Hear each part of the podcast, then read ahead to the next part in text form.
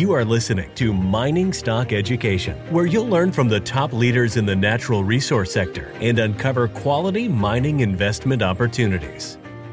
Welcome back to Mining Stock Education. I'm your host, Bill Powers. Happy New Year. It's 2022, so a new year is kicking off for our lives and our investment portfolios. Here to talk about junior mining stocks is our returning guest and friend, Dave Kranzler of InvestmentResearchDynamics.com. And he is also the editor of the Mining Stock Journal. And you can find more information about that at his website. Uh, Dave will be sharing three stock picks. I don't know what they are yet, as well as his biggest winner of last year and his biggest loser. So, Dave, welcome back onto the program. Happy New Year to you. And shall we start off with your biggest winner or your biggest loser from last year? well, first of all, happy New Year to you, Bill, and happy New Year to everyone in the audience. And let's let's hope 2022 is a lot less, let's say, interesting than 2021. Um, why don't you pick in terms of biggest winner, biggest loser? Well, let's start on a positive note. Your biggest winner, because we all are in this to make money. So, I mean, just just to kind of put winners and losers in the mining stock space into context I did some calculations before we started recording, and for all of 2021, the GDXJ junior, junior ETF was down 24% for the year. So, in, in terms of of you know judging whether something was a winner or a loser, eh, you know, if you owned a junior mining stock that was down less than 24%, theoretically that could be a winner versus the the index or the sector, right? And then it's it extends even more so to the junior exploration. I call them, you know, kind of the micro cap venture capital junior stocks. They're the ones that are have a have a project and they're trying to convert it into a resource and then hopefully a working mine. Those were probably down a lot more than on average if there was a true junior index um, that'd be down more than 24%. So, um, in terms of my my biggest winner, and again, I'm just, you know, you wanted my biggest winner and loser for the year. It's not necessarily a stock that I picked during 2021. It's it's a stock that's kind of on my portfolio list of recommendations, and, and some of these stocks, you know, I've been rec- I've been following and recommending for as long as I've had the newsletter, which was early early 2016. So, um, but Great Bear, it was up. Uh, it went from 13 to 23. It ended 2020 at 13, and it ended 2021 at 23 bucks. And obviously, that was because you know it's getting taken over by Kinross in what I consider to be a very, very full offer for the for the company based on what they have as it is. Um, and I originally started recommending Great Bear, I believe it was in July of 2019 at $3.25. That's when I threw in the towel on it and looked at it and I'm like, holy crap, this is a great idea. So that that would have been my biggest winner. Um, in terms of my biggest loser, and again, this is a stock that would have been in my portfolio on January 1st, 2021 and that's pure gold mining. And that one went from $2 down to 60 cents. Um, you know, somewhat of a disaster if you bought it at $2. But again, I started following and recommending and, and trading that stock back in the summer of 2016 when it was at 30 cents. So, um, you know, in my in the portfolio and the fund that I run, there's some stock that has a basis of 30 cents in there, and there's some stock in there that has a basis of over a dollar. But in terms of a one year holding period, that was that was my biggest loser. And you featured that originally. What was that price point? You featured pure gold mining originally, Dave? I have to go back and look specifically, but it was, you know, somewhere around the 30 cent level. And that would have been like June or July of 2016. I've I've followed this company for a long time. And I mean, to tell you the truth, I think right now at the current price, which is 53 cents US, and there's a there's a you know a TSX venture symbol as well as a five letter US OTC bulletin board symbol, um, LRNTF. I think now is probably not a bad time to own it because it's it's got its mine operating. It's it's ramping up to uh, commercial production. It may have already declared commercial production. It's ramping up to full spec, and it's it's. I think it still has one more nice Lassonde curve push ahead of it, and then at some point it's it's going to get taken over. Okay. Moving on to this year, where are you seeing value? Everything sold off last year, as you kind of alluded to. If GDX is down 24%, some of these junior miners that I held were down 50, 60% on the year. So, where what opportunities do you see currently with pick number one? Well, first of all, let me just say, I mean, the mining stocks as an asset class, as a sector of the stock market, are as cheap as they've been relative to the rest of the stock market, going all the way back to 2002. So I, am just I'm pulled up a chart here. If you want, I'd be happy to share it with you, and you can put it in the video. Um, it's a chart of the um, HUI, the Amex Gold Bugs ratio, to the to the, the Amex Gold Bug Index to S and P 500 ratio, and I take that all the way back to 2000. And going all the way back to then, currently the mining stocks, and I use the HUI to go back that far because GDX wasn't around until 2006. Um, the mining stocks are as cheap as they've been at any time, going back to 2002. And back then, gold was at 2002, gold was at $300 an ounce, right? And we're at 1800 now. So gold's six times higher in price. I mean, it's it just you would think that the mining stocks, on average and in general, would be at a much trading at a much higher relative level than where they are right now. And interestingly, this ratio chart, it, it's kind of forming a triple bottom. It, it bottomed out at the end of 2015, which is when the the brief bear market from 2000 late 2011 till late 2015 ended. And then we had a sharp run up and a, and a correction. And it, it where the ratio is now, it, it hit that again in late 2018, ran up after the, the virus crisis period, and it's back down to that level now. So, you know, I think you're potentially have formed a triple bottom. And the and the spread between this ratio and the price of gold is by far the widest it's ever been. So, in terms of relative value, the mining stocks are as cheap as any asset class under the sun right now.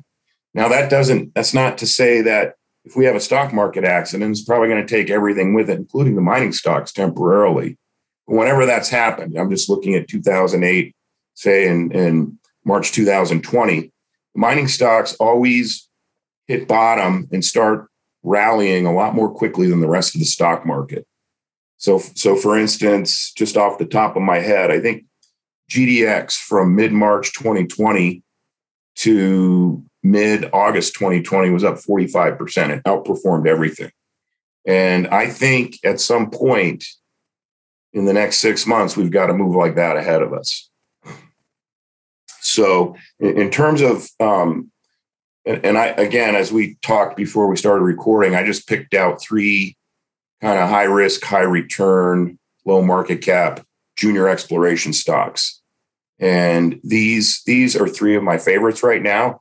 I'll actually in the next mining stock journal issue out this Thursday, I'm going to kind of put together a list and, and categorize it on base, you know, on um, a couple different risk return tiers, you know, risk tiers versus potential return. And I'll have like, you know, three or four stocks in each in each tier that I'll say, okay, these right now are my favorites at this point in time. It's always, as you know, this sector, it's you know how you feel about a mining stock is a fluid situation, depending on you know the nature of the news flow and events surrounding each specific company that that can affect its future prospects. Right? You date and you rent mining stocks. You don't marry or buy them, right? That's a great way to put it. I yeah. love it. so my first one is one that I've mentioned before on your show, Precipitate Gold and Precipitate has a couple projects down in the Dominican Republic that are kind of on hold right now because they're they're you know they're waiting. There's been some in the area where um, where Barrick has its uh, uh, Pueblo Viejo mine, which is one of the most successful gold mines in the world right now uh, as an operational mine. It's one of the largest. Um, and and Precipitate has two highly prospective projects. There's been some community unrest there about Barrick's trying to put in a, a second tailing pond, uh, and and I guess probably expand the production of his mine. And so um, the the CEO of Precipitate is kind of put the projects on hold because he doesn't want to spend money on it until he sees what happens with the outcome of of what's going on in terms of community consultations. I think it's going to work out okay. I think it'll be fine. Um, and Barrick hasn't.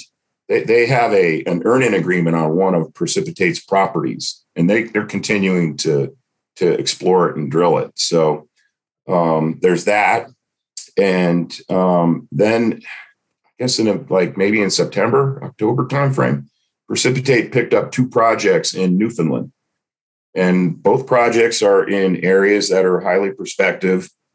Um, one of the projects is kind of near uh, New Found Gold's project, and the company is in the pro in the pro in progress right now of identifying drill targets on both prop properties. It just raised 1.8 million. It was originally going to raise, it was going to do a $750,000 raise and there was so much demand for it that they decided to take it up to 1.8 million so that they could just raise that capital and and do the first early stages of, of exploration on both these projects, including drilling. So my guess is on at least one of the projects, they'll start drilling maybe toward the end of the first quarter or early second quarter. And this is, I mean, you know how hot Newfoundland has been. I mean, this is one of those things where if they if they make a discovery or they come back with with highly prospective drill results, I mean, this stock could easily double very quickly. Um, so, in, in addition to the 1.8 million, they've got, I believe Jeff, the CEO, told me $500,000 earn-in payment coming from Barrick. I think in February. So, I have 2.3 million in cash to pour into these both of these Newfoundland projects. And you know, again, it's I mean the um, the market cap of the stock is ten million dollars, and if they make a discovery on one of these two properties, I mean, sky's kind of the limit. I mean, I think you know. In terms of uh, my noodling around, I think this thing is potentially a five or ten bagger from here. And again, you know, it depends on what happens with their advancement of, of the Newfoundland projects. Um, and the Dominican projects can always come back online at any time, also. So, in, in terms of the downside, I mean, I've followed this company since 2016, and I don't think it's ever gone lower than four cents. It's probably what your downside is here. If you know, it turns out the Newfoundland projects are dusters, and um, the Dominican pro- projects are still kind of hanging in limbo for the time being. So that's one. Uh, the second one, I can't remember if I've mentioned on here or not. It's called Angus Gold. And they've yes, got a. You did. Yep. Okay. Well, it's back and it's still one of my favorite picks. Um, and we have a big position in it the fund. And uh, they've got a, a gold project in the Wawa camp, which is which is in Canada, and it's it's kind of kind of situated in between Wesdome's Eagle River Gold Mine and Alamos's Island Gold Mine. Looks like the mineralization probably for um, Wesdome's mines, probably the mineral potential mineralization on Angus Gold's project comes from the same source that mineralized Eagle River. Um, they just turned out, I think it was in November, they turned out the first of a series of drill results that showed extremely high grade mineralization on the project. Uh, the stock actually jumped I want to say about 10% on a day when the entire sector was getting killed. So I have to imagine on these drill results, if we were in a in a uh, in a perky environment for the mining stocks, this stock probably would have gone up 20% with the day it released those drill results. Um, there's only 35.4 million shares outstanding. Insiders own 40%, 47%. New Gold owns 10%, and the market cap's just 25 million. And um, the, the management has specifically made a point of trying to never issue warrants. They don't want the dilution because they think they're sitting on a home run project, and I think they I think they probably are also. So, um, in, in, terms, there'll be a, a, steady flow of news over the next three three or four months. And again, this is this is the kind of stock that you know with with a with a um, positive environment surrounding the mining stocks in general and some good news flow. I mean, this thing could be a two or three bagger way before the end of this year. Silver One Resources is an exploration and development company backed by strategic investors Eric Sprott and SSR Mining. At Silver One's Candelaria Mine project in Nevada, there is already a historic resource estimated at 127 million ounces of silver, which Silver One is developing and advancing. The company's Phoenix Silver project, located within the Arizona Silver Belt, is an early stage exploration project on which native silver vein fragments have been discovered near surface. One grab sample an astounding 14,688 ounces per ton. Yes, that's right, ounces, not grams. Silver One has tremendous exploration potential, is extremely leveraged to the price of silver, and is cashed up and poised to increase shareholder value. Silver One trades in New York under the ticker SLVRF and in Toronto under the ticker SVE. To learn more, go to silverone.com. That's silverone.com. I haven't followed that one closely uh, since you featured it, but I did. Re- I think it was thirty million dollar market cap when you originally, or thirty five million dollar market cap when we originally talked about it, maybe six it, months it ago or been, so. Yeah, it's it's been kind of trading between seventy five cents and a buck. So that's yeah. Um, well, Dave, I would say this with uh, exploration plays. These are two exploration plays. I was pitched some um, pre-IPO deals, and the pre-money valuations on these were like fifteen million dollar market cap. And then I, I looked at my own portfolio. I said, I got I got seven million dollar market cap exploration companies already in my portfolio that I like more than what you're pitching me at fifteen million dollar market cap pre-valuation. So I guess like if you're going to have your pick at exploration stocks, there's a lot of good ones out there right now. You don't even need to be an accredited investor to do a pre-IPO deal. Well, and that's you know that's my point. These these a lot of these junior exploration companies that have great projects just gotten decimated over the last year. Um, I wasn't going to mention it, but I will. Viva Gold, they've got a, a high grade open pit probably heap leach gold project in Tonopah. You know, almost no jurisdictional risk. And that's in Nevada. We're talking for those that don't Nevada, know. Nevada, yeah, yeah, and and they're getting close to having a feasibility study. They're doing, you know, they're they've been doing all of the environmental baseline work. At some point, this is going to be a nice little 50, 60,000 ounce a year gold producer and it's trading with a market cap of like $7 million. I mean, it's absurd. And it's got a tight share structure. $7 million market cap. If this thing was actually a producing mine right now, it would have a, a market cap north of $100 million. Now, there's definitely risk between now and, and the potential conversion to an operating mine, but your upside downside is absurd. So, and that's another one. And then the other one that I had picked out is Heliostar Metals, and I think I may have mentioned it on here before. Yep. Um, and it's it's gotten actually beaten up pretty hard, you know, during 2021. Not really sure, other than there was one big shareholder that apparently on a, a capital raise earlier this in summer of 2021, they got pissed because they didn't get the allocation they wanted and so they they started dumping the shares, I think in September or October. And the company was pissed because they had buyers for those shares. But the fund that was selling didn't want to work with the company. I think they were, you know, it was kind of a grudge thing. So, um, I mean, this stock has been over a dollar. I think it's at, I don't know, 53, 54 cents right now.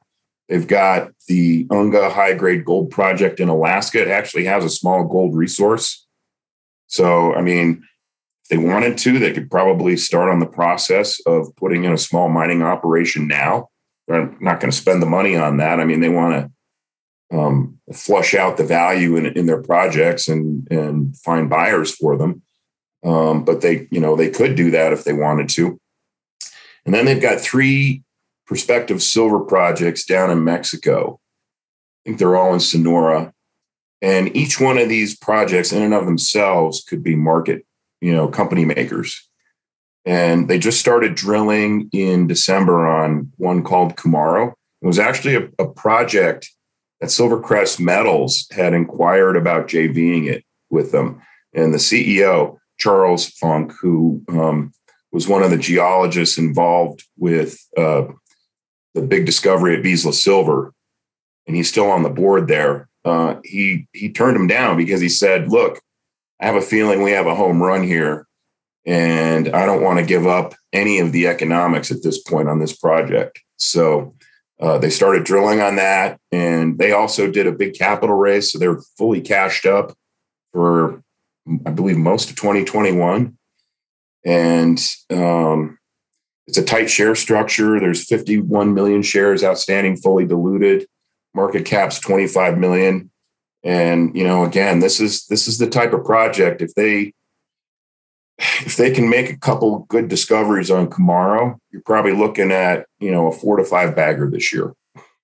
Again, depending on how the sector does and what the price of gold and silver do. And even if they don't discover these companies you mentioned, and gold just helps us out a little bit, these stocks from these levels, it's it's a lot of times it's an easy double or at least a 50% gain, isn't it? Easy, easy yeah. double. A, stock like this, an easy double. They've got a gold project in Alaska. It was an, a former a former mining operation, you know, back in the day. So, you know, the metallurgy is there. They've got a small resource on it. And they actually they stuck a drill hole. They expanded their land package out there and um, they kind of were thinking, well, we think there in this one area there might be gold, copper, porphyry, and they just on a whim stuck a drill hole there, and boom, they they hit evidence of yeah, their their theory might be right. I mean, the upside on on a lot of these junior exploration stocks is just enormous because all the not all the risk, but most of the price risk has been taken out of them during 2021. No, that's a great point. So, are you hedging it all in your portfolio? You mentioned you run a fund. For those don't don't know, you you invest in junior mining stocks as well as physical gold and silver. But are there any hedges that you're employing going into 2022? Well, that's a really good question. And right now, I I think if you're I think the odds, if you put on a hedge now, I think the odds that you're hedging toward the bottom of the market are pretty high. I actually in in November I was kind of putting on some big hedges using uh, shorting nugget and and buying calls on dust and things like that. And I did okay. I did pretty well with the hedges, and I I'm not hedged right now because the fundamentals supporting a much higher level for the entire sector are just too strong. And I may be wrong on that. We may still have another downside move here, but I, you know, I just you got to play the probabilities, right? And right now, I think the probability is high that we're going to have a big move in the sector this year, and the probability is low that we're going to go considerably lower from here. Now, again, if if we have a stock, obviously, got the biggest stock bubble in the history of the universe right now, and the the odds of a stock market accident increase by the day. And if that happens, you're probably going to have a, um, you know, a, a, very short period of time where even the mining stocks feel a lot of pain. But I think it'll be brief, and the snapback will be sharp. So, I, I guess if you are a little bit nervous about the markets or the sector, I would just make sure you are raising cash and keep you know, keep 30, 40, 50% cash on hand. I, I went through probably two thirds of 2021 with at least 20% cash. And, and now I'm looking forward to deploying it judiciously. Mm-hmm. And so you have you been buying throughout tax loss season then here, which seems like it was forever last year? I mean, I added I added to a few things, you know, like precipitate being a good example, Angus being a good example. Added to a few things, but I, you know, I'm not just because I'm nervous in general about the stock market. I'm not in any hurry to put all this cash to work. So, um, and that's that's a point of emphasis that I I make all the time in my newsletter. You know, I'm I, you know I'm just like I I beg the subscribers, look, you know, these are good ideas and you might get excited about them, but don't throw all your capital in them all at once. Say, you know, buy 10, 20% of what you think you ultimately want to own, and then put more capital into the idea over time.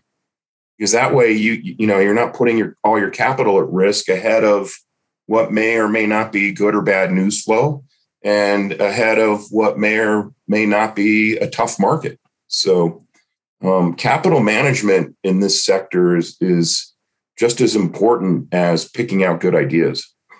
Do you think that a lot of times when you get negative feedback, a lot of it has to do with entry points? Because you mentioned pure gold. So you were featuring it at 30 cents, it runs up to $2 and goes all the way back to 50 cents. And if somebody buys it at $2 and it's 50 cents, they think you're the worst stock picker in the world.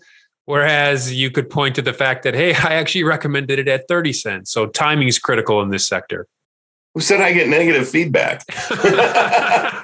no, I get an occasional subscriber who like sends me an email with, you know, expressing frustration over the market. And, uh, you know, most of them in the last 18 months have come from newer subscribers who subscribed in the summer of 2020 and got excited about the sector and, you know, went all in in, in June, July, and August that year. And August was was the top of the market at that point, the top of the cycle. So, um, you know, and hopefully, hopefully these people saved some of their cash so that they can buy, you know, double down or add to their positions here. Dave, That's had, really how you got to play this game. I had a conversation this morning, a long conversation with a friend I hadn't talked to in over a year. And he was into gold stocks before I was, and he subscribed to uh, John Doody, I believe. Um, and he said, Bill, I have gold stocks in my portfolio today. I'm still down 90 to 95%. And I was talking and I said, there's still opportunities out there. You have to get the timing right. He's like, I don't want to have anything to do with that anymore. And, uh, you know, bad. sometimes people get turned off with a bad experience. They just buy what a newsletter writer says, or they come in at the peak. You buy it in 2011, you buy it in 2012, and it's still sitting there in your portfolio. And you just write the whole sector off but there's opportunities there, even if you're if you're able to time it better. With yes, the right stocks. I agree. I agree. So investmentresearchdynamics.com, anything new there that listeners should know about before you leave, Dave? Um no, nothing new there. You know, I've probably been I haven't been posting blogs as often as possible, but part of that is I want to pour more time into uh, both of my newsletters, the Mining Stock Journal and the Short Sellers Journal. And uh, it's interesting because just in the last eight weeks or so, all of a sudden I've had an influx of Short Sellers Journal subscribers. You know, I'll go through periods of time where I won't get new subscribers for quite some time. What's interesting though is is I've got a core base of subscribers that have been with me for five years on that newsletter. So um, yeah, not much new. I'm just I'm trying to spend some more time looking for for good ideas. I'll have a, a new idea this Thursday in my mining stock journal, and um, that's it. Okay. Website again is investmentresearchdynamics.com. Dave, thanks for coming on the show, and we'll be touching base with you periodically throughout this year. Thanks, Bill. Anytime. I appreciate it.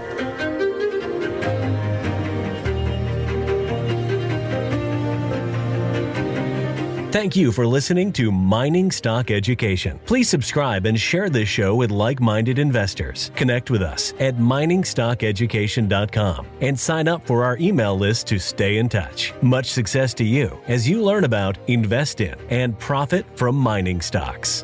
The mining business is one that generates gigantic wealth. You know, a good drill hole that converts might cost fifty or hundred thousand dollars, and it might discover something worth a couple billion. There is no sector that I know of that has offered up as many predictable circumstances uh, where there was the possibility, certainly not the certainty, but the possibility of 10 for 1 returns, as there is in small cap and micro cap mining stocks. Concomitant with that, if you don't do the work, or even if you do do the work and don't discipline yourself on the sell side, there are very few places in the world where you can lose as much money as quickly as in mining stocks, too. I just started to study up on mining stocks and I just became fascinated because this is such a tiny sector and it's so volatile that either you could really you could do really really well or you could pretty much get blown out of the water really quickly.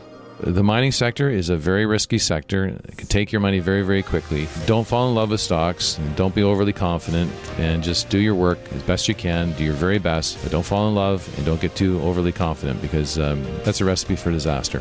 I have met, you know, professional retail investors that have made a tremendous amount of money on the junior mining space. Some of them aren't accredited, and they just they spend their days researching, talking to people, being on the phone, being pouring through financial documents. But it requires commitment.